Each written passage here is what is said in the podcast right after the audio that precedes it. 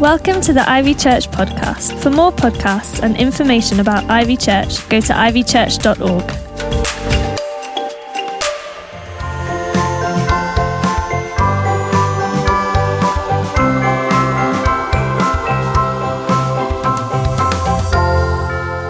For today's service, we have an amazing special guest speaker. Many of you will have heard of him, my friend J.John. I met him many years ago. Um, I'm part of one of his associate evangelists, which means we've done ministry together over the years. He's simply one of the greatest communicators you're ever going to be able to listen to. So do share this with your friends. The best thing we can do at Christmas, we can give stuff away and we can give away the good news for free. So why not share details of this service with your friends for this Christmas and say, I watched this amazing talk. I know you're going to say that because uh, I, I, know that uh, J.John is going to speak to us. It's part of our amazing series all about Jesus. We're going to be looking today at how Jesus is the King of Kings, and we're going to look at the journey of the wise, uh, the Magi who followed Jesus. I'm not going to spoil it for you. I want you to be able to listen now to my friend J.John, who's also got a very special guest who's doing the Bible reading. We might not be having the perfect Christmas, but remember, the first Christmas wasn't perfect. It was miraculous, but messy. The truth that Jesus came to earth is the proof that God cares. The story of Christmas is the story of God's relentless love for us. Jesus did not come to make God's love possible, but to make God's love visible. Christmas is the time and place where God pulls back the curtain so we can see his face. Christmas is the answer to our questions. Where is God? Who is God? God couldn't have made himself bigger to impress us, so he made himself smaller to attract us. Christmas means God with us. The Christmas message is that there is hope. The only true historical reason for celebrating Christmas is as the birthday of Jesus Christ. But nobody celebrates the birthday of a dead person. It is because Jesus is alive that there can be a true celebration of his birthday. One of the things I really like about this season are school nativity plays. And there was one infant school where there was one boy who was desperate to play the part of Joseph. And the day arrived when the teacher announced all the starring roles, but he wasn't chosen to play Joseph, and he was very, very upset. But he did get the part of the innkeeper, but he didn't want to be the innkeeper. Anyhow, the day arrived when the school presented their annual Christmas production to the entire school, all the families, and all the friends. And then you get to that point where Mary and Joseph arrive at the innkeeper's door and they knock on the door. The door opens, the innkeeper comes to the door. Joseph says, Can my wife Mary and I, can we come in for the evening? And the innkeeper said, She can come in, but you can't. I wanted to be Joseph. There are many different versions of Christmas. And because there are many different versions of Christmas, it is good for us every Christmas time to stop and to go back to the original script. Sir David Suchet will now read from the original script. Hello, I'm David Suchet, and I'm absolutely delighted to be reading this wonderful passage of Scripture for this Christmas service. The particular passage is taken from Matthew 2, verses 1 to 11, and you'll all know it. It's the story of the wise men.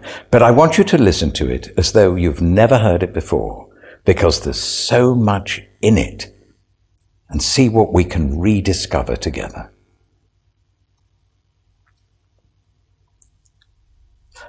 Jesus was born in Bethlehem in Judea during the reign of King Herod. About that time, some wise men from eastern lands arrived in Jerusalem asking, Where is the newborn King of the Jews? We saw his star as it rose, and we have come to worship him. King Herod was deeply disturbed when he heard this, as was everyone in Jerusalem. He called a meeting of the leading priests and teachers of religious law and asked, Where is the Messiah supposed to be born? In Bethlehem in Judea, they said, for this is what the prophet wrote. And you, O Bethlehem, in the land of Judah, are not least among the ruling cities of Judah, for a ruler will come from you who will be the shepherd for my people Israel. Then Herod called for a private meeting with the wise men, and he learned from them the time when the star first appeared.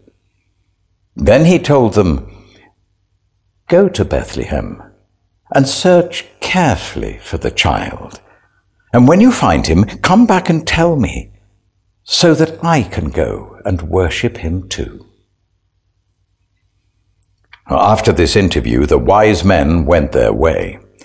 And the star they had seen in the east guided them to Bethlehem. It went ahead of them and stopped over the place where the child was. When they saw the star, they were filled with joy. They entered the house and saw the child with his mother, Mary, and they bowed down and worshipped him. Then they opened their treasure chests and gave him gifts of gold, frankincense, and myrrh. In the original script, which David Suchet read for us, we heard there of a group of people known as the wise men. Now, I do have to confess as a man that those two words, wise men, don't always go together. I wonder what would have happened if they were wise women. Well, I think if they were wise women, they would have asked for directions and arrived there on time. They probably would have brought a casserole. They would have cleaned out the stable. They would have helped with the delivery and they would have brought far more practical presents. But the original script says the wise men came, bowed down, and gave Jesus gifts. And they gave him gifts of gold, frankincense, and myrrh. Now, why? Why gold? Why frankincense? Why myrrh? Well, it's symbolism. And the symbolism behind the gifts is very profound. Gold in the Bible is a symbol of kingship. So by giving gold, you are acknowledging their kingship. By bowing down and worshipping them, you, you're saying, I want to come under your reign and rule. Frankincense in the Bible is a symbol for prayer. It's a symbol of communication. And they had understood that God had come to the earth to communicate with people. And by giving frankincense, they're saying, We want to communicate with you. Myrrh in the Bible is a symbol of burial, it's a symbol of death.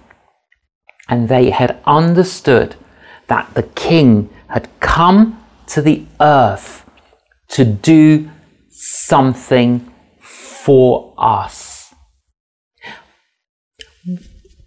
What's gone wrong?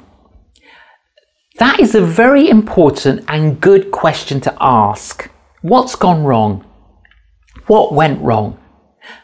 The heart of the human problem is the problem of the human heart.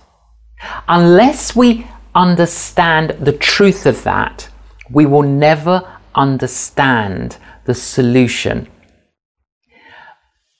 I think one of the easiest ways of understanding what's gone wrong is to think of your life and think what would it be like if it was all projected onto a huge screen?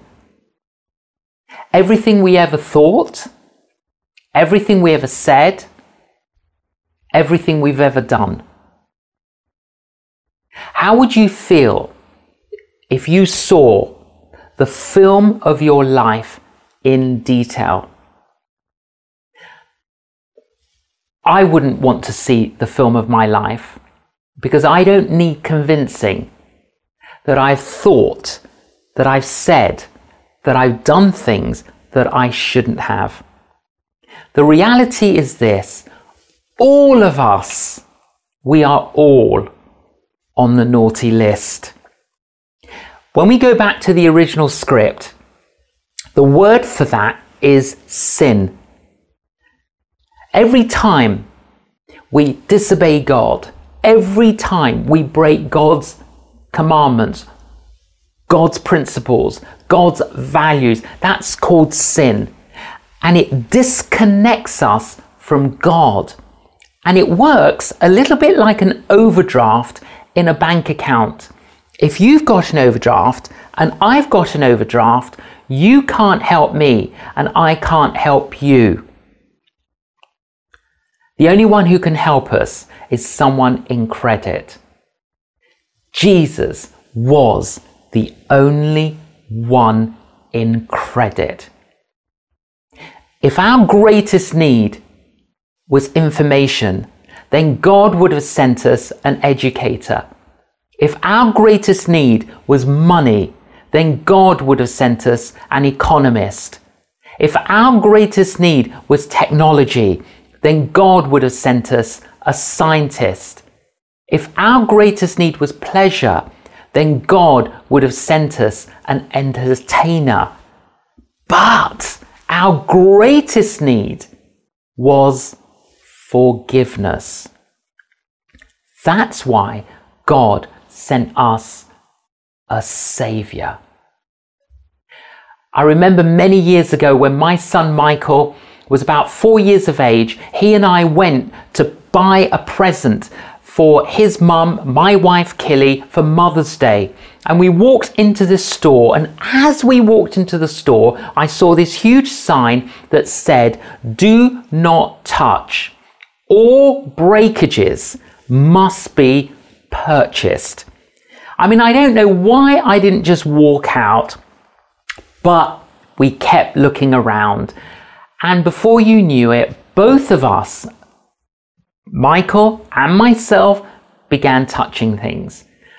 But then I saw it from the corner of my eyes. He knocked something over. And I tried to reach out. It felt like slow motion, but whatever it was that he touched fell to the ground and smashed. The manager stood there beside us within seconds and pointed to the sign Do not touch, all breakages must be purchased. And I said, Well, I didn't do it, he did it. And I thought, I'll leave Michael in the store to sort it out. I can leave. But there was no way Michael could pay for what was broken. Only his daddy could pay for it. In a similar way, you and I have broken God's commandments, have broken God's values, have broken God's principles, and we can't pay for it.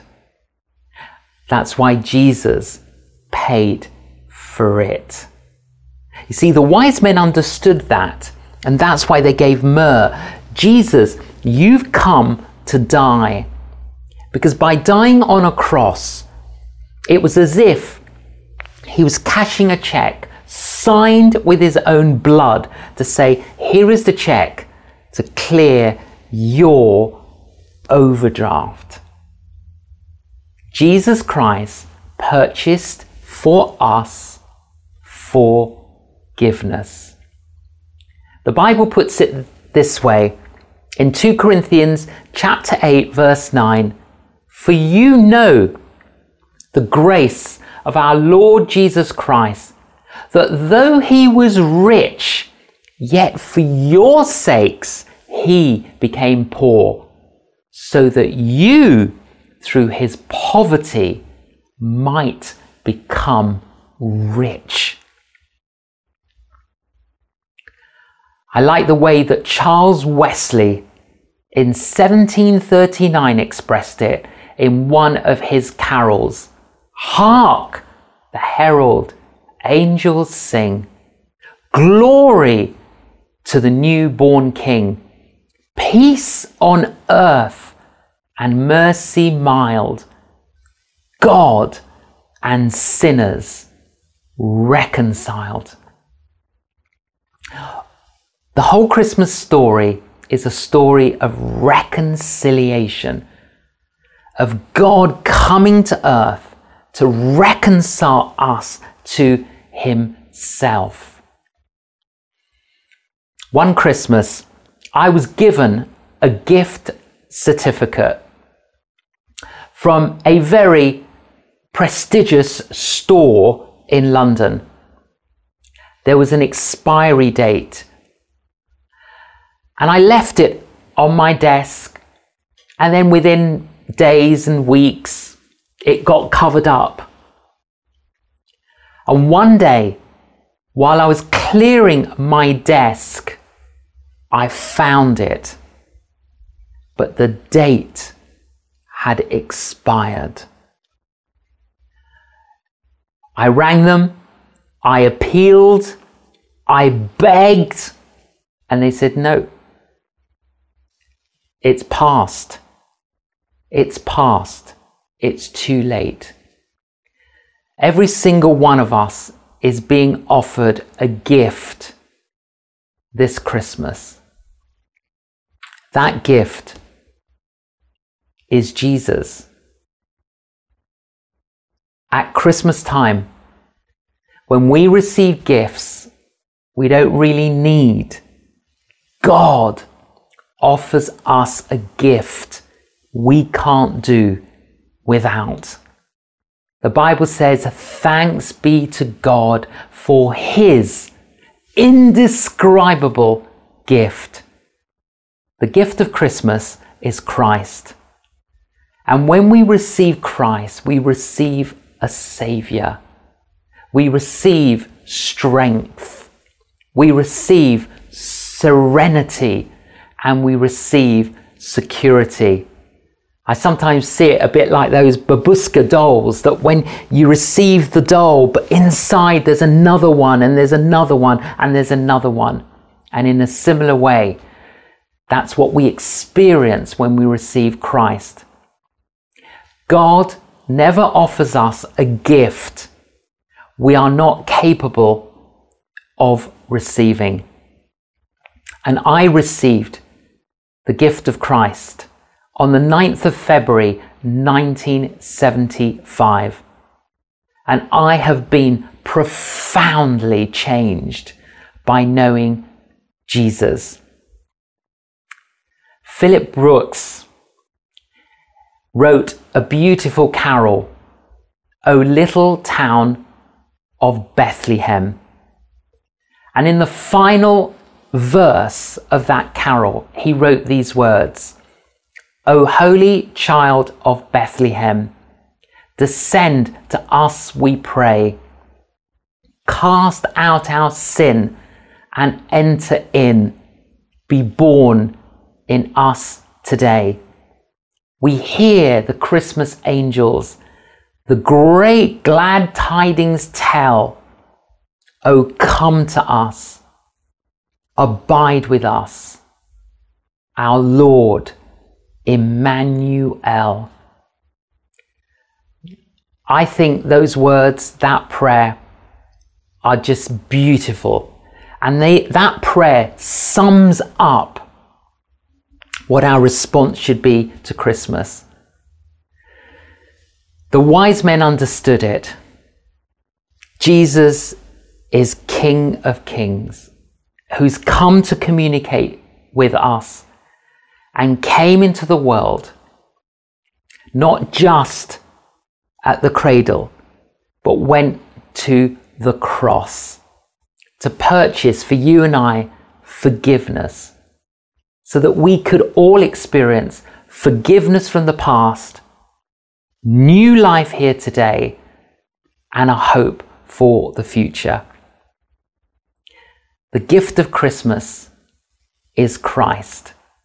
Have you received Christ? If you haven't, why don't you receive Christ today? Receive Christ now.